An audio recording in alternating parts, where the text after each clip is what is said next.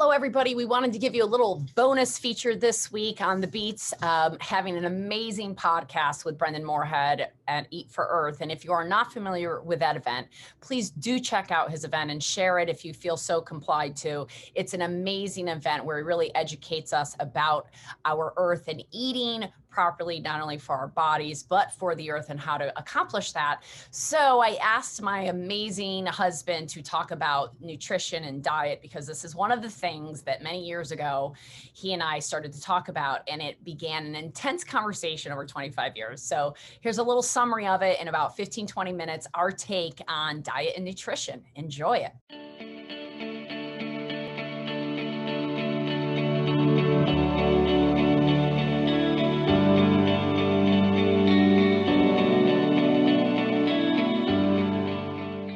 Welcome back to the Beats with Kelly Kennedy. And this week I have once again my favorite host or my favorite guest, my husband, Ian.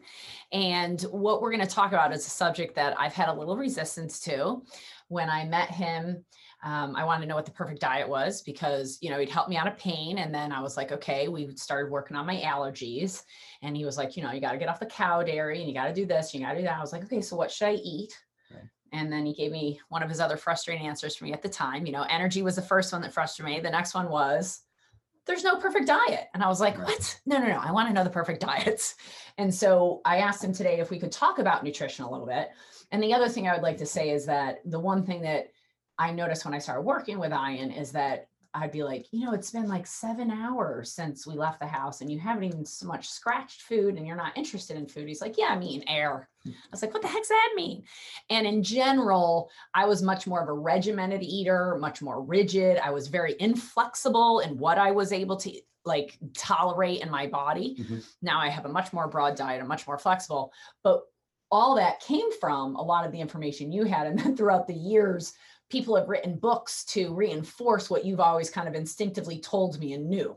So how did that start for you and where did that come from? And what is the the perfect diet? The perfect ideal diet if there is one. So I think if we look at our own anatomy, uh, our anatomy tells us what the perfect diet really is.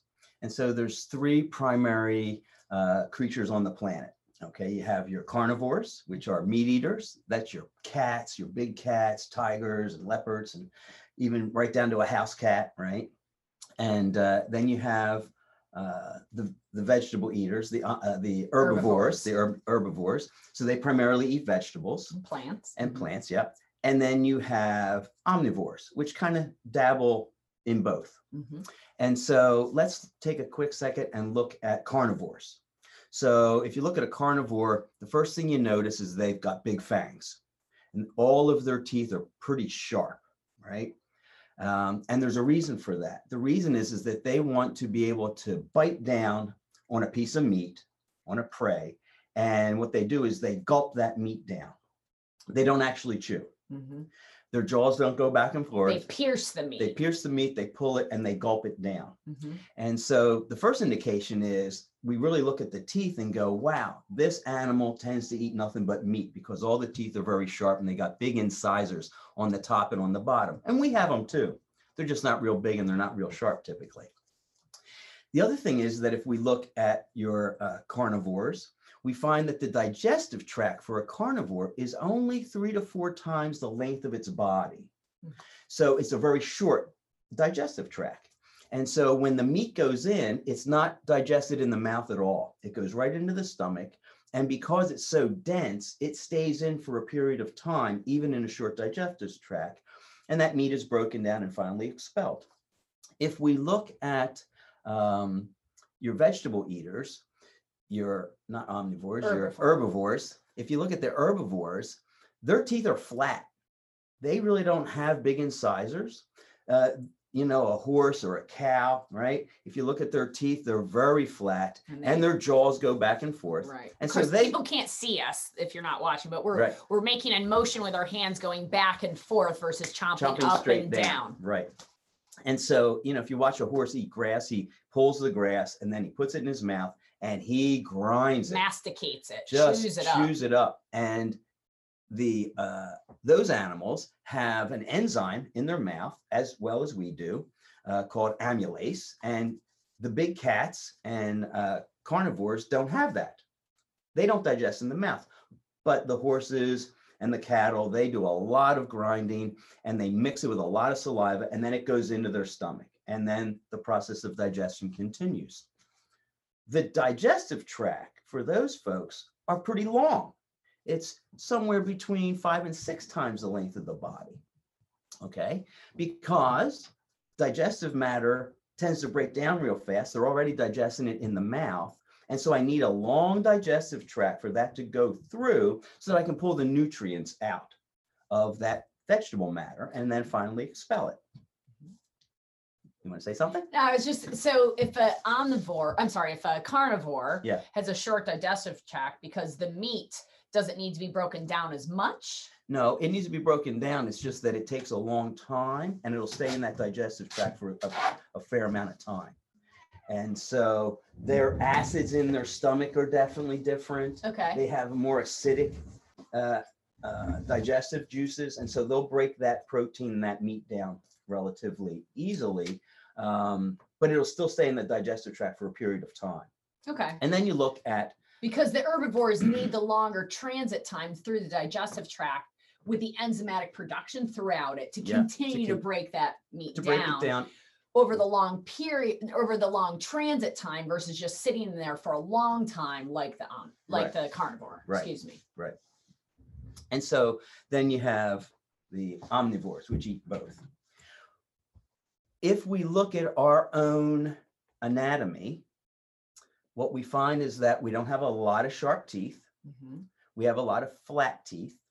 We definitely should chew our food and mix it with saliva with, with the digestive enzymes that are in our saliva. Mhm. And the digestive tract for a human being is somewhere between five and six times the length of the body. So if I'm a five foot tall man, my digestive tract will be about 30 feet long, right? Everybody knows that, right? You got a long digestive tract, it's all curled up in there.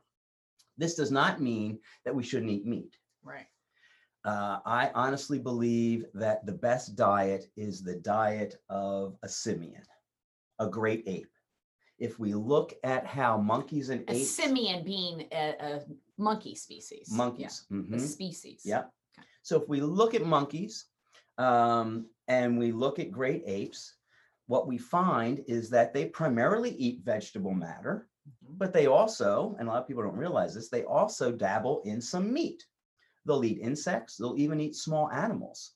Um, when I was growing up, I had an experience with a lot of different uh, simians for a very long time, and we found that they would get a lot of vegetable matter. Uh, sometimes we would give them some hard boiled egg that they would eat, and they would also get once in a while a little meatball. Mhm. And uh, the monkeys did very well on that diet. And fruit as well. Absolutely fruit. And people- organic only. Like this was the had to be. seventies, right? Yeah. Or the sixties. Well, they 60s started in this in the late 50s and went all So the way through. treating these, I mean, they were feeding these simians with nothing but organic food It back had then. to it be. had to be organic. Yeah, because they're very sensitive to any kind of toxic load. Right. So all the vegetables and all the fruit was absolutely organic, and so was the meat. Uh, they spent more money on the monkeys' food than they did on on on our food. so the point being is that um, if we look at our own system uh, and realize, like Darwin said, you know, we're kind of monkeys that lost our tails. Our digestive tracts are very long. We do very well on vegetables. We do very well on fruits, and people should not be afraid of eating fruits. I don't think people eat enough fruit Mhm. because of the quote unquote sugar issue. Mhm. Our bodies can absolutely handle fruit, uh, berries, especially, grapes, especially. Those types of things are really super good for folks. You can absolutely do well on that. So, what is the best diet? I think the best diet is the diet that they feed the simians and the great apes at the Philadelphia Zoo with, which is vegetables, fruits, and every once in a while, a little bit of meat because you do need that protein. And uh, you can get protein from vegetables, but the issue is, is that most people cook most of their vegetables And once I cook the vegetable, I'm not going to get the protein that I need from it. And it's not as dense of nutritionally Absolutely. based nutrition. And, you know, I mean, I'm a reluctant carnivore. He's called me that for years. I don't really love meat. Right? I don't love eggs, although I've recently found a brand of eggs from a local farmer that I actually crave and love. But I tolerate them, Mhm, that mhm, food source.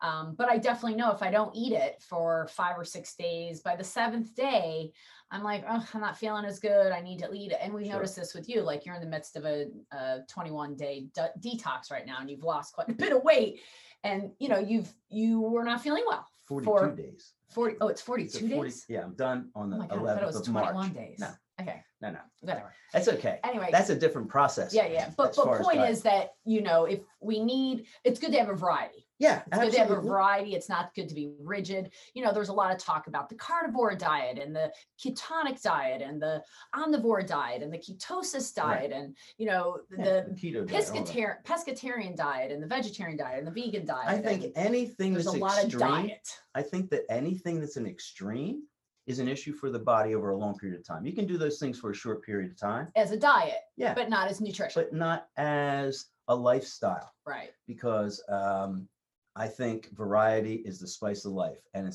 that absolutely goes with for foods as well. Should we be conscious about what we're eating? Of course, you know you don't want to eat a lot of uh, processed foods, a lot of stuff out of cans and boxes and things like that. We try and eat as organically as possible. Um, I think generally for the population, especially as you get older, less food is beneficial we tend to because of the abundance of our country we tend to eat way more food than we need to. And that's proof uh, in the fact that about 70% of the population today is considered obese. And Mhm. obesity is 30 pounds over your your ideal weight. So you know there's been a trend for a very long time really since after the second world war where we've ex- experienced a huge abundance we can go to the refrigerator refrigerator anytime we want and stuff it with anything we want and eat anytime we want. And that's caused a lot of health issues for folks. So, again, if we look at our anatomy, if we look at our teeth, if we look at how our jaw functions, it tells us that we should be omnivores, not complete vegetarians. Um, and in regards to eating meat, we should try and eat meat that is farthest away from a human being. So, On the evolutionary track. On yeah. the So fish is great. You know, if, if people can do fish, that's fantastic. We, we shy away from shellfish because they typically clean the ocean. They're kind of a filter. Mhm. Um, but fish are very good. The smaller the fish, the better. And then you work your way up. The next would be birds, Mhm. farthest away from us as human beings. And then as we continue to look at animals and their consciousness, their literal consciousness, the higher functioning conscious animals, we should avoid eating them for lots of reasons, not just the dense red meat, but also that uh, you will pick up and you can pick up more of an energetic experience of the consciousness from the animal that can affect uh, the body. So for me, I think the very best diet is an omnivore diet, where it's primarily fruits, vegetables, nuts, seeds, and a little bit of meat. And, less food, I would say, is the other And thing. Absolutely, we just got we this eat puppy way too much. We that we're all in love too with. much. Those that are listening, we have a puppy on our lap right now. She jumped up here when we were halfway through this, but when we first got her, I was feeding her too much. You know, animal science major over here wanted to make sure she got proper nutrition. And like day four, she started throwing up because I was feeding her too much. So we had to cut back on her food tremendously. But the thing She's is, is she poops better. like five pound five times a day for being fed twice. And I think this is the other thing. Like people don't think that they're eating too much because oh i pooped yesterday once and i ate three times and i pooped once and so stop eating for a few days and if you keep pooping that tells you something Yeah. right sure. like you, you have a lot A of backup in there yeah. and it's good to take a break from food like we do a lot of intermittent fasting A lot of people do. that. throughout the week, throughout the weekends. Like I traveled over this last week. So there was like, you know, I waited until 16 hours because by the time I got home off a late flight, I ate at like 9 30 at night. And then I was like, I'm not eating until two o'clock in the afternoon the next day because I wanted to give myself that 16 hour window because it was way too late to eat. So it's it's not following rules too strictly, No. being aware of how your body works, giving your body variety, giving it spice, not being being flexible Yeah. like I know Ben Azadi today, he's he and I are recording a podcast and we're going to talk about keto flexibility, which is a book he just wrote. Okay. So it's not so rigid, but it's being able to learn how to turn on ketosis to get your body to dump its own fat and you know being able to to utilize the own mechanisms within our body. But going back to evolutionarily like for those who don't know weston a. Price weston a. Price is a dentist that really looked at all this information and looked at um, the growth pattern of the jaw when we started introducing processed foods from the indigenous um, um, culture and the indigenous food and how they were chewing. And it's the mastication that's so important. And then we go into the airway, you know, with Dr. Rayo and Dr. Right. Jared Caratola, Right. and we talk about breastfeeding and eating and chewing on hard food when we're a child to create the stem cells. So we create the palate. There's a lot to nutrition, what we eat and our airway and following our instinct. and how your body will uh, morph depending on what you're eating. Because what Weston A. Price found is that uh, people in New Guinea, when they were, when he first photographed them, they had beautiful, fantastic U arches in their upper palate. And their teeth were all very beautiful and straight. And when they were introduced to more of a Western diet, uh, within a generation, all of that absolutely changed. The teeth became crooked, the palates became more arched, and um, and illness started and, to and, and a different type of illness started to manifest for them. And those that are watching, there's two things behind us on the in the studio right now, which is our Sound of Soul um, device, and the other is our dental chart because that's how important. You know, we we understand that every tooth in the mouth is relating to an organ system, but how we chew and how we bite and what we eat, we become a filter. Like we've talked about it before. You know, you are made up of the food you've eaten for the last amount of Yeah, years, months, Yeah. or whatever, that's what you're made up of. So you have a little banana in there, you have a little blueberry in there, and so forth. So it's important for us to realize that there is no perfect diet. It's important for us to realize that we have some instincts we need to follow. And the physical body is made a certain way to eat certain foods. So if we really look at the anatomy, it'll guide you on what you should eat. And uh, ultimately, you know, we're the greatest of the great apes. Yeah. And so, you know, for 50, 60,000 years, the body hasn't changed. And um, our diets have changed dramatically. And we can see that, you know, the primary killers in our society, in the Western world, are cancer, heart disease, heart disease number one, cancer number two, and diabetes number three. all For me, all three of them are lifestyle food related illnesses. There's no doubt about it. And it doesn't mean that you need to be so strict on a diet that that becomes an issue because that can absolutely become an issue. So the flexibility is good. Um, and feed the body what it needs. And I know there's a lot of emotional aspects to eating, and people find a lot of joy in food, and we should. Mhm. I think the last thing I would say is, um, you know, Dr. Emoto talked about how thoughts and words affect water. And um, that's absolutely a fact. And our food is primarily water. The more food, the more vegetables and fruits we eat, you're getting a ton of water. And so taking a moment and having reverence for the fact that this life form is giving up its life to support this body. And this body is nothing more than the food I've eaten over a period of time and have accumulated that food. It's the food body. Whether that's a cucumber or a piece of chicken, Doesn't matter. Yeah. Body's going to take it in. it's giving its life for you to survive. And if you take a moment and just acknowledge that, you'll actually change the molecular Structure. structure of the water that the that the food is manifested. You take a moment, you you um, you know give some thanks for that, and pray uh, over it. yeah, that's And- why all cultures really have some aspect of praying over your food. It's also very good if you eat your food with your fingers. I know we tell our kids, oh, don't don't eat your food with your fingers. Uh, the truth is that you should eat your food with your fingers because again, there's another aspect of understanding what this food is before it gets into the body. Uh, your hands are full of autonomic nervous system fibers. They understand energetically what you're picking up. And so you're already telling the body, this is what I'm taking in to be part of the system. So, And in general, we probably just all eat too much food. and absolutely, I think Yeah. people in general eat too much food, especially after 45 years old. Two meals a day is fantastic. Yeah. You know, right? When I'm and little, skip a meal now and then. It's not going to kill you. Yeah. And when I'm little and I'm growing, uh, you know, I mean, I may need more nutrition, more, dense nutrition. But uh, by the time I'm 40, 45 years old, I want to give a break to my digestive tract. A good way to do that is to actually do a fast. Uh, the full moon fast is an easy way to do it. And here comes the full moon. So we're going to do a little fast. It doesn't mean it has to be 24 hours, but I like to go from a dinner on Monday night all the way through to a dinner on Tuesday night. Yeah. And that way, psychologically, we know I'm going to eat. And I'm not doing this long extended fast because that can throw folks into what I think of as starvation mode where the body's going to hold everything. Um, so giving the digestive tract a break where it doesn't have to work real hard uh, once a month is it can be really beneficial for folks. Constipation will disappear and um, you can get used to it and the body will feel good. You'll feel energized because of it. Because on the bottom line, cellularly, Cellularly, very difficult. our bodies receive about 90% of our energy through actually breathing air, and you get mm. about 10% of the body through the eating of food. and solar power. We're Absolutely get need to be in the sun. we Yeah. need to get in the sun. We need Yeah. the ions from the sun. We need the Right. energy from the sun. That's important as well. We're all there's not nothing that's alive on the planet that's not solar powered. Right on. Mostly us. So, and our cells communicate through light. So back to his original sentence. We eat too much food. It's energy that heals you, hmm. and I eat air. Welcome to Ian Kennedy, Well, my amazing we- husband. we- So we take in some energy for sure Yeah. from oxygen. That's just a cellular thing. yes, yes, yes.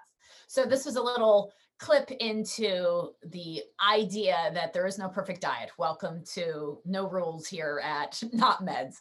And we we hope that you gathered a lot of information today. If we if you felt like this really jived for you, please share this with your friends and family.